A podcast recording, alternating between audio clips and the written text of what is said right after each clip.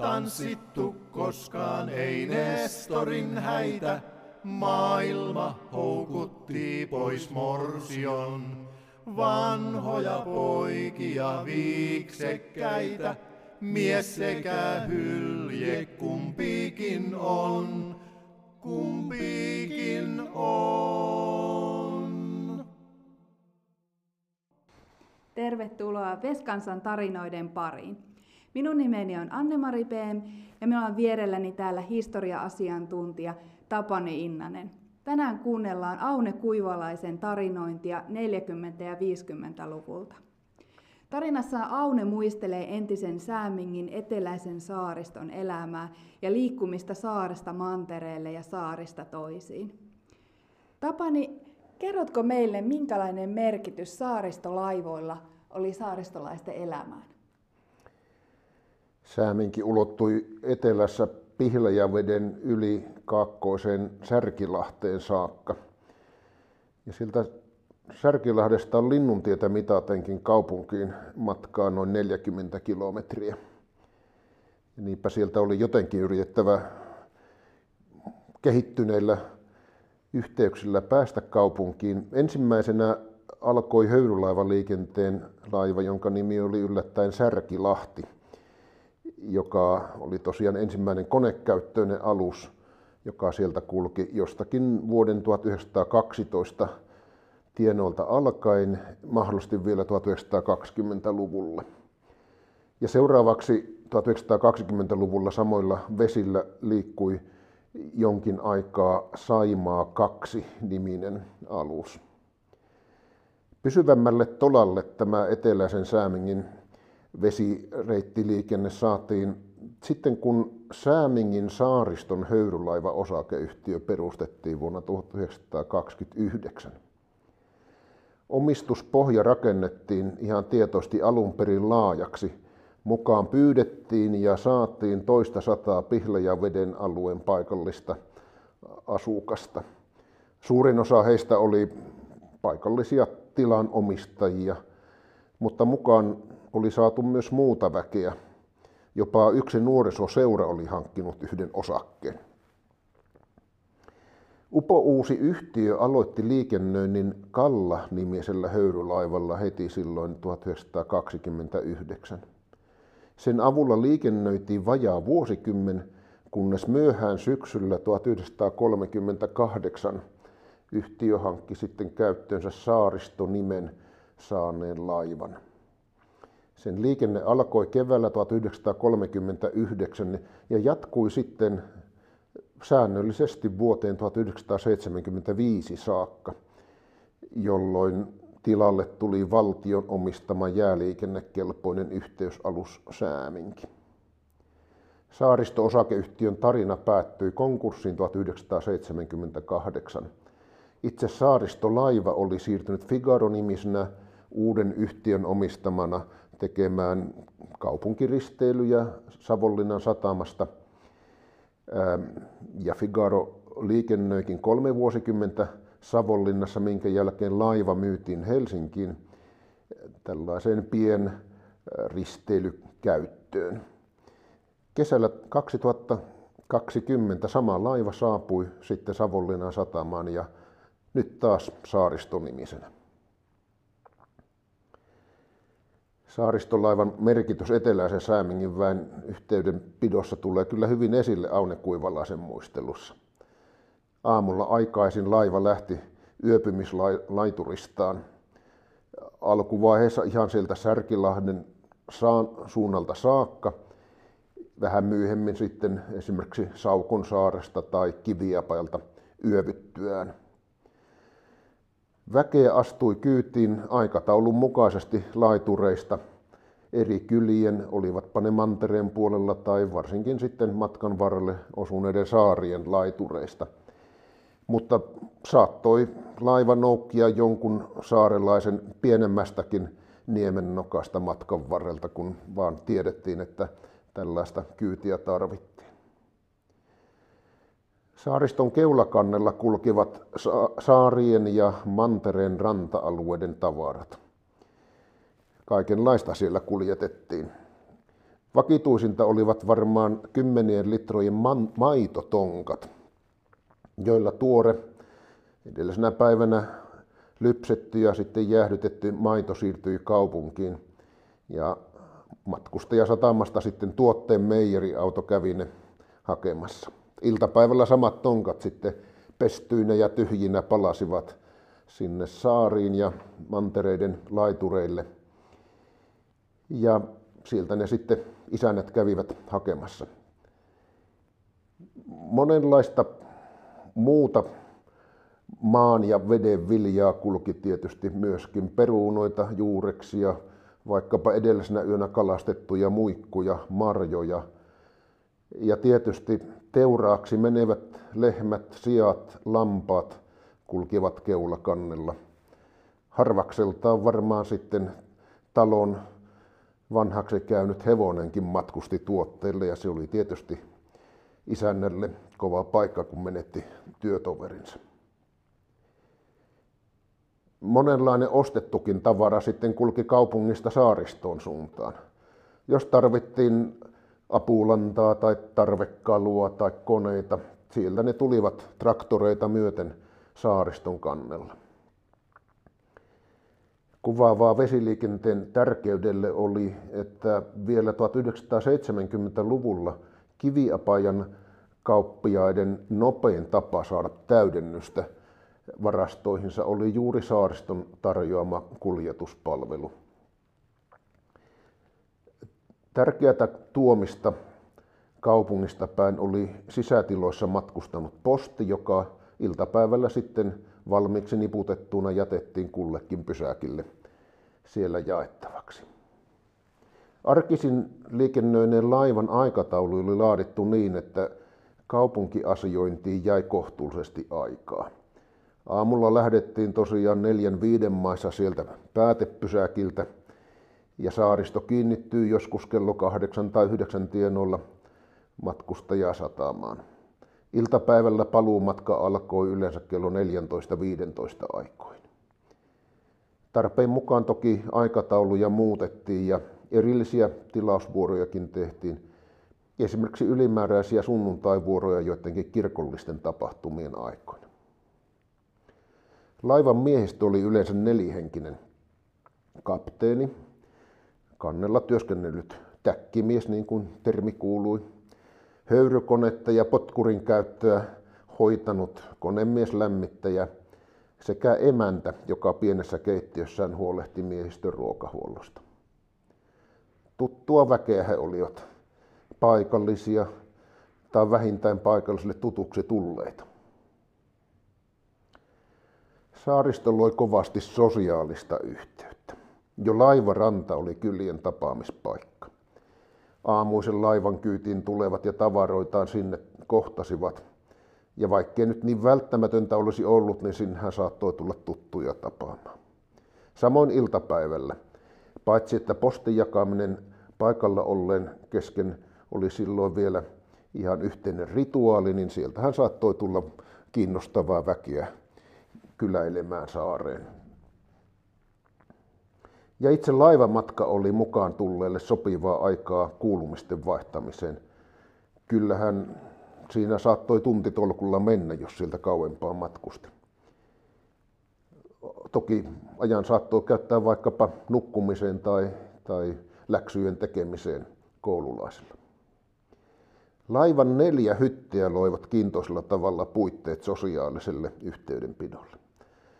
Laivan, laivan pääkannella keulakannen takana oli etuosan miesten salonki ja takaosassa sitten naisten salonki. Yläkannella ohjaamohytin ja kapteenin huoneen takana oli hiukan paremmin sisustettu sikariportaan kabinetti, joka kyllä taisi useimmiten olla vähällä käytöllä. Laivan takaosassa naisten salongin alakerrassa – Konehuoneen takana oli niin sanottu karvala, karvahattumiesten oma salonki, jota kutsuttiin Roihalaksi. Siellä saattoi varmaankin ainakin lauantai-iltapäivän kyytiläisten joukossa joku kallistaa viinapulloansakin, vaikka se ei tietysti ollut erityisen suositeltu matkan teon aikana. Ihan oman eläväisen leimansa saariston matkantekoon toivat ne kansakoululaiset, jotka Mohasaaresta, Kesamon saaresta ja Kokonsaaresta matkasivat Laukansaaressa sijainneeseen saaristopiirin kansakouluun. Sitä tein itsekin monen vuoden ajan. Enimmältään tätä joukkoa laskettiin kaksi numeroisella luvulla, mutta vallankin sitten loppua kohti väkimäärä pieneni, kunnes kansakoulu sitten, saaristopiirin kansakoulu 1960-luvun puolivälin jälkeen lakkautettiin. Koulunkäyntissä ajan nämä lapset olivat luultavasti saaristolaivan säännöllisimpiä matkustajia, jotka myös tutustuivat laivan henkilökuntaan hyvin. Heitä, sanoisinko meitä, eivät salonkien sosiaaliset ryhmäleimat liiemmin pidätelleet. Saattoipa kapteeni joskus suoran reitin kohdalla tarjota ruorinkin vähäksi aikaa koulupojan pideltäväksi. Tai lämmittäjä saattoi joskus kutsua koululaisia katsomaan konehuoneeseen, miten ihmeellistä maailmaa siellä tulikattiloinen ja pyörivien kampien kanssa oikein olikaan. Vaikka jokseenkin kaikilla saarten ja rantojen asukkailla oli omia soutu- ja moottoriveneitään, saaristo oli yhteinen. Kiitos Tapani. Nyt on mukava kuulla myös sinun omia muistoja siinä samalla. No seuraavaksi me kuunnellaan Matti Muhosen tunnelmointia ja sen jälkeen mennään yhdessä kuuntelemaan Aune Kuivalaisen tarinaa. Koskaan ei haihdu se mun mielestäin, kun saaristolaiva vei elämää päin. Keinuen opin tietä matkatessain, muistan poutaiset päivät ne vain. Saarten ihmiset aamulla varhain, laiturin nokassa päällä se parhain. Aina se saaristo uljaana saapui, siniseen saimaaseen ui.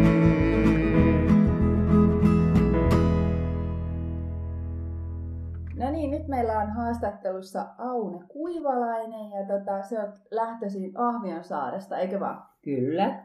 Öö, sä oot syntynyt 36 ja sulla joitakin muistoja on sieltä lapsuudesta ja nuoruudesta ja siitä elämästä. Kyllä. Millä tavalla sieltä Ahvion saaresta liikuttiin ennen vanhaa?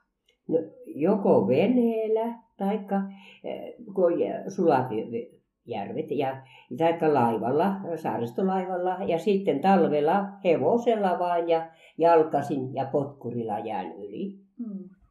No miten, siis siellä oli varmasti niin jäätiet? Oli, siellä oli tehty jäätiet ja niitä myöten koitettiin liikkua. Hmm. Niitä oli vähän niin kuin viitotettu. Hmm. Mutta aurattiinko niitä sillä tavalla vai oliko vaan sille, että mistä no hevonen en... oli kulkenut, niin se oli painaantunut? No se oli painaantunut. Emme muista, että niitä olisi aurattu millään, että eihän silloin siihen aikaan ollut auroja. Niin.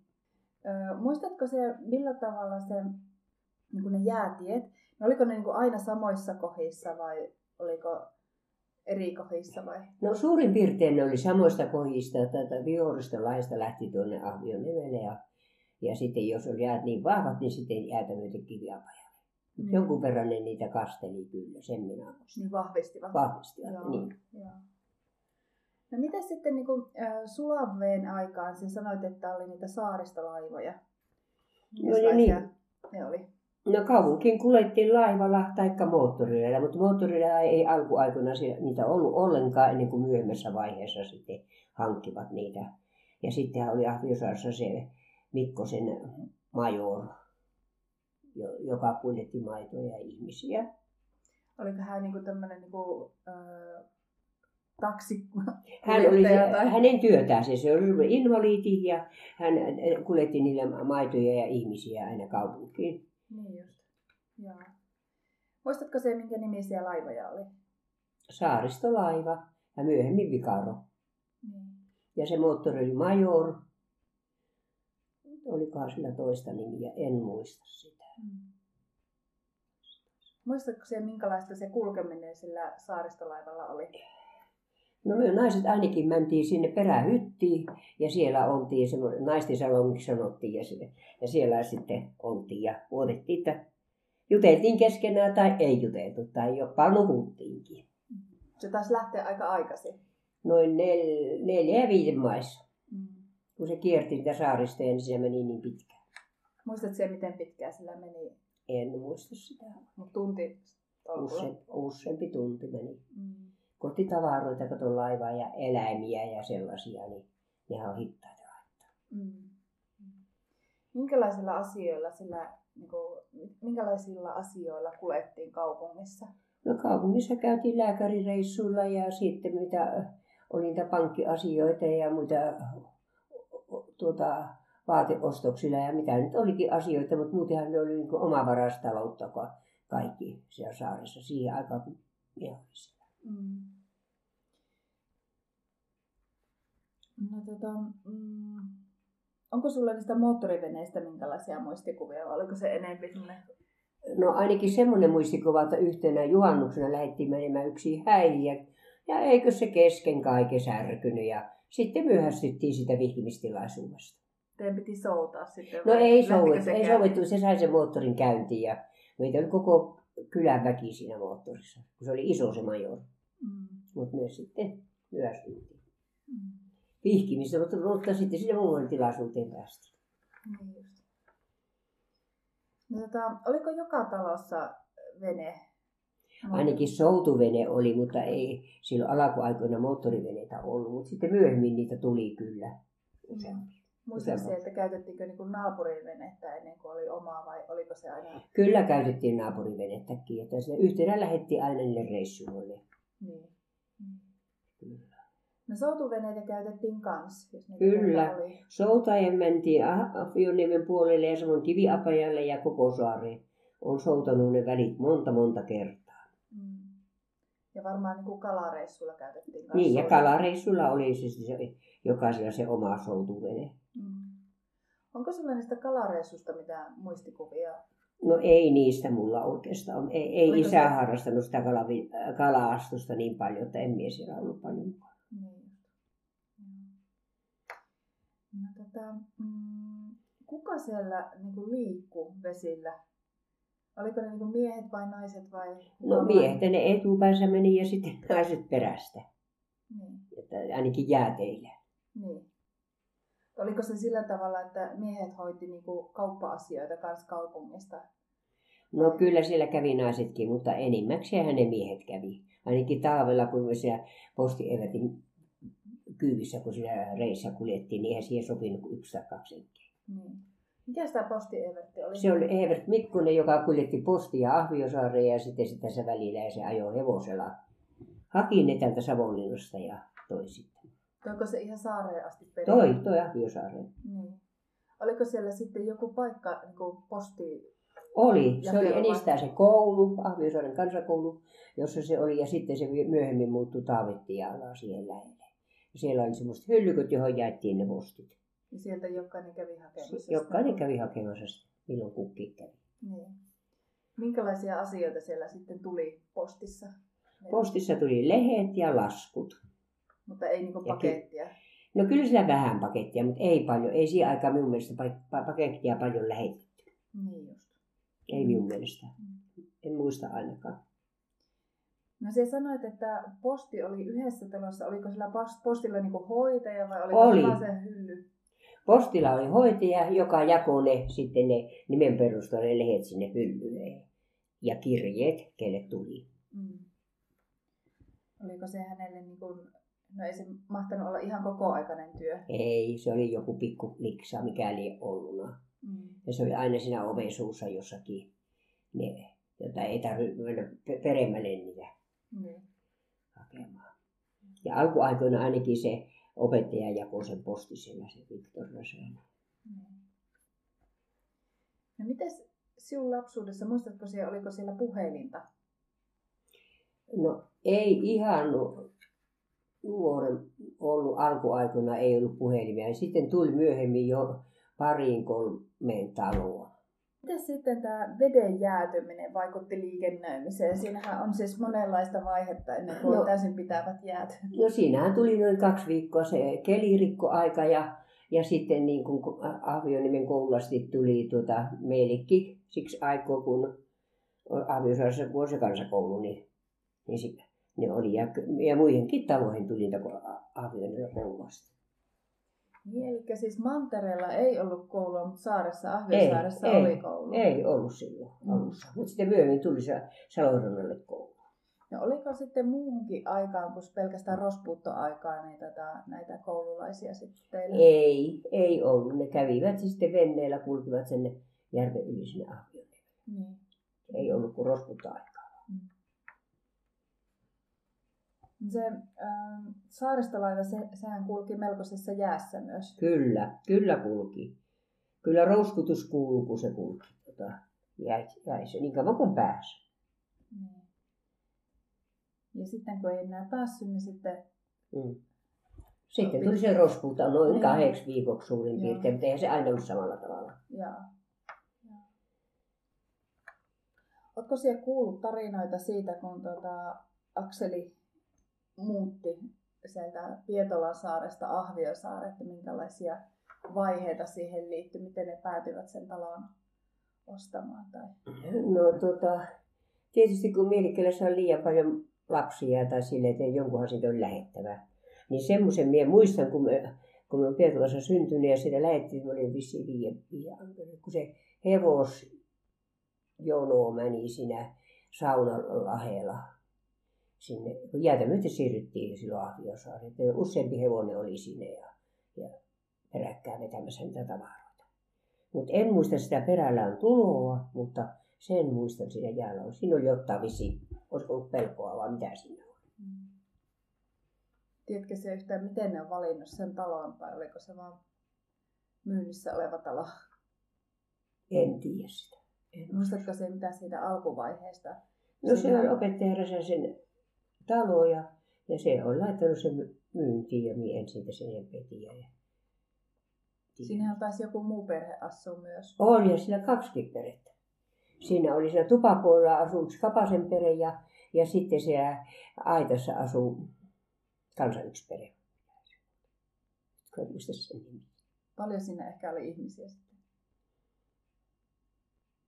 No siinä tuvassa oli kolme ja sitten oli tuota, siellä kaksi. Leinonenhan se oli siellä, mikä oli siellä aitassa.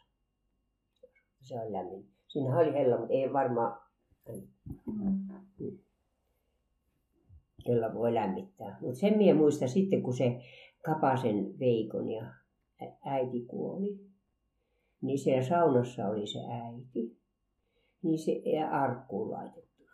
Niin Veikko sanoi äidille, että kato Hilta nyt harsojen läpi, että on eläsääs voinokkaan. Kun pitsien läpi, kun et eläsääs voinokkaan. Tai jotakin, kun se vetää se joku huntu tähän päälle taas. Mm. Mm. Minä olin siinä vieressä, niin se, se jäi mulle mieleen. Mm.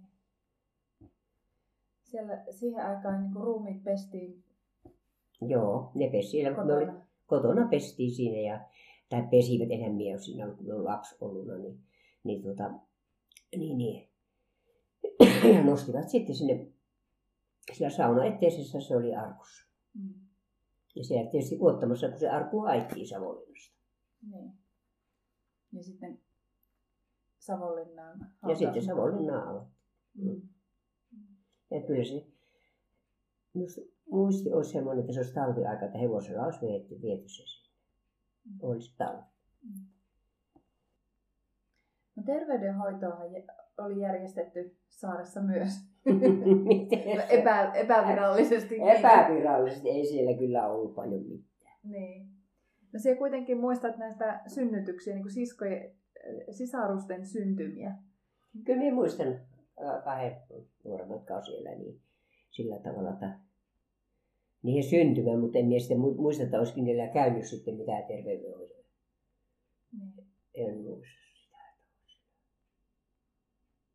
Tuleeko sinulle mieleen jotain tarinaa jonkun nuoremman sisaruksen syntymästä? No sen minä muistan ainakin kun Markku syntyi, että siitähän on isä hirmuisen hyvillään, kun nyt poika tuli, kun kolme tyttöä oli enistä. Niin, Mm. niin sehän on ihan normaali tämä tämmöinen. Mm. Mutta ei sillä, sillä mitään sitten sen ihmeempää. No siinä talossa kuitenkin synnytykset hoidettiin. Niin, Perälässä on kaksi synnytystä synnyttä. Anja ja Markku. No mites lapset laitettiin naapuritaloon siksi No niin, no me oltiin enistään tuon Anja syntymäaikaan, me oltiin mummolla Raiville, Ahvionniemelle. Oltiin siellä se päivä ja sitten pois. Ja, ja sitten oltiin tuota, sitä Markun syntymäaikaa niin koulussa se päivä. Mm. Se sattui sillä aikaa. Mm. Ja muistan, kun tultiin koulusta, niin sitten oli siinä kamarin pöydän, pöydän päällä semmoinen kap, joku sängyn tapainen pikkuinen. Ja siinä se olisi. Mutta eihän me oltu siinä varsinaisena hetkenä siellä. Mm. Me lähdettiin pois. Mm. Mutta apulaiskätilö sinne oli paikalle kuitenkin. Oli, oli sen. Se alatiala emäntä oli siellä. Hänellä ei tainnut mitään alan koulutusta olla. Ei, ei ollut. Mutta ei kokemusta. Ollut. Kokemusta vain. Neljä lasta synnyttänyt sen mietin sen jälkeen. Niin, taisi avustaa monissa saamelaisten Mm, synnytyksissä. joo, oli varmasti niillä kylillä avusti. Mm. Muistanko me oikein, että sä oot ollut siinä koululla myös töissä? On ollut, on ollut. Neljä ja puoli vuotta on ollut siellä keitteenä silloin. Eihän siellä saaressa sitä työtä niin ihmistä ollut saatavissa. Mitäs ruokaa koululaisille laitettiin? No se oli hyvin yksinkertaista lihakeittoa ja sitten oli velliä. Yhtenä päivänä joku, kun se oli niin vähän, pienet ra- rahamäärät, mitä sai käyttää. Minä muistan, kun makaronivelliäkin piti keittää. Ja kaurapuuro oli yksi päivä. On hirmu pienet ne rahat, mitä kunta antoi. Lihakeittoa, hernekeittoa ja, ma- ja sitten velliä erilaisia. Tuliko sitten jotain marjoja tai jotakin muita aineita, raaka-aineita? Niin... No olihan siihen aikaan, että piti koululle sitten viiä marjoja joka vuosi tuota määrätty määrä sinne koululle kerätä. Niin. Jotta sitten oli niistä, jos oli niin kaurapurokin, niin joku marjaketto lisänä ja Niin. silleen. niin. No tota, mm, sitä oppimistahan on tietenkin tapahtunut myös niin kuin kotipiirissä, eli siellähän on niin kuin työtaitoja opeteltu, opittu. No kyllä, se oli aina piti joku käsityö olla meidän äitillä iltaisin. Siihen aikaan piti hirveästi tehdä, tehtiin käsitöitä. Mm. Ja niistä kun ne, ne lampaat kun oli, niin niiden villat kehrättiin kotona ja, ja, ja, ja no siitä sitten neulottiin ne sukat ja lavaset ja mitä sitä. Ja sitten oli ne kangaspuut ja kuottiin niitä kankaita, kun oli niitä pellavoa. Ja sitten kaiken näköistä, että se aina piti joku olla Mm. käsityöiltaisilla. Ei ollut muuta vapaa-aikaa eikä mitään muuta huvituksia. Mm.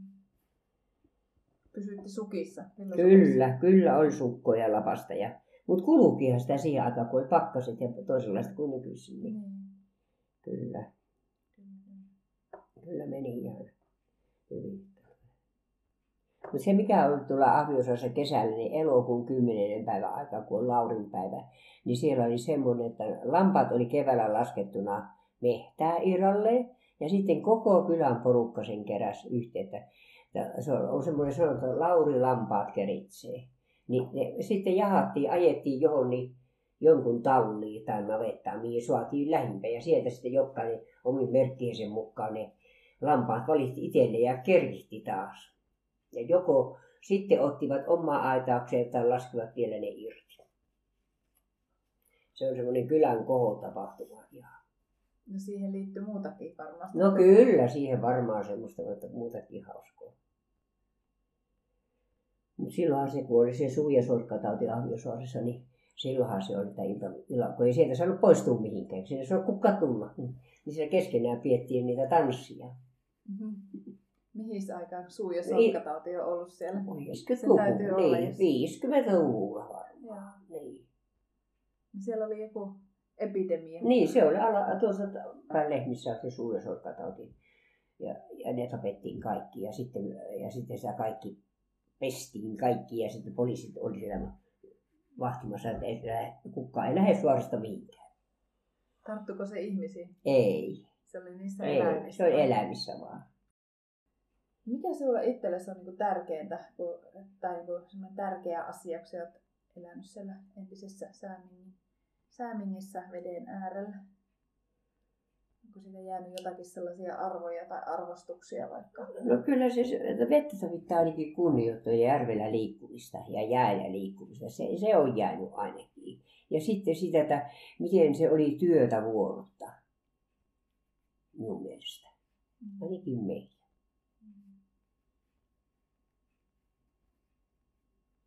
Mutta kai sitä ei osannut kaivatakaan mitään muuta, että on onnellinen ja tyytyväinen siihen elämään, mitä on. Bam, bam, bam, bam. La, la, la, la, la, la, la, la, la, la, la, la. Na na na na na na na bom bom bom bom